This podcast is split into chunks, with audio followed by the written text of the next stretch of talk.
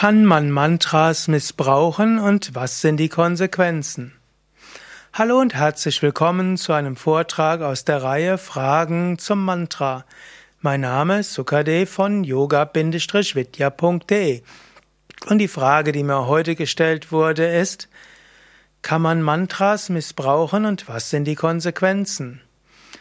Es hängt natürlich vom Mantra ab. Bei Yoga Vidya verwenden wir hauptsächlich die sogenannten Moksha-Mantras und die kann man gar nicht missbrauchen, denn sie wenden sich direkt an Gott und sie bitten, sind einfach Verehrungsformen von Gott.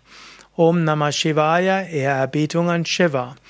Und damit an Shiva heißt ja der Liebevolle, der Gütige. Ehrerbietung an die göttliche Liebe und Güte. Kannst du nicht missbrauchen. Oder es gibt das Mantra Om Aim Saraswatyay Namaha, Ehrerbietung der Göttin, die in der Essenz von allem wohnt, Sara Essenz, Vati, die die wohnt. Also, die Moksha-Mantras, die kannst du nicht missbrauchen, sie haben nur positive Konsequenzen. Aber es gibt eben auch Mantras, die Kraft im neutralen Sinne anrufen und die könntest du auf verschiedene Weisen nutzen.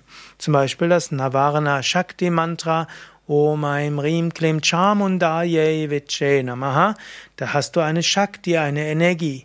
Und die könntest du zum Beispiel missbrauchen, um egoistische Wünsche zu erfüllen. Auch das Kali-Mantra zum Beispiel könntest du nutzen, um jemandem zu schaden.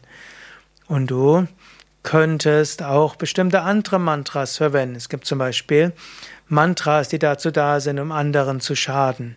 Wenn du Mantras missbrauchst, um andere zu schaden, dann kommt, die, kommt das zurück auf dich. Du wirst zwar kurzfristig die Wirkung spüren, positiv, aber nachher kommt sie zurück in dich hinein. Die indischen Schriften, insbesondere die Puranas und die Ramayana Mahabharata, sind voll von Geschichten, wo Menschen erst spirituelle Aspiranten Mantras missbraucht haben und so zu Asuras wurden, zu Dämonen. Und immer werden die Dämonen schließlich auch vernichtet. Notfalls muss sich Gott selbst inkarnieren. Daher, anderen zu schaden, wird immer negatives Karma bringen. Es gibt dann aber auch noch Mantras, die sind, die du verwenden kannst, plötzlich zu egoistischen Zwecken. Es gibt das Kubera-Mantra, um Reichtum zu bekommen. Es gibt das Kamadeva-Mantra, um eine Frau, einen Mann dir gewogen zu machen, um vielleicht äh, einen Liebespartner zu bekommen. Es gibt auch äh, Mantras, mit denen du andere Wunscherfüllung bekommen kannst. Es gibt Mantras, um Siddhis zu bekommen. Es gibt Mantras, mit denen du anderen beeinflussen kannst. Es gibt Mantras für Erfolg. All bei diesen Mantras gilt, wenn sie wirklich mit Ego verbunden sind, dann magst du vorübergehend Erfolg haben, aber nachher wirst du alles wieder verlieren. Wenn du aber so etwa das Mantra wiederholst und sagst, oh Gott, ich wende mich an dich, ich verehre dich, wenn es möglich ist, gib mir das, aber nicht mein Wille, dein Wille geschehe.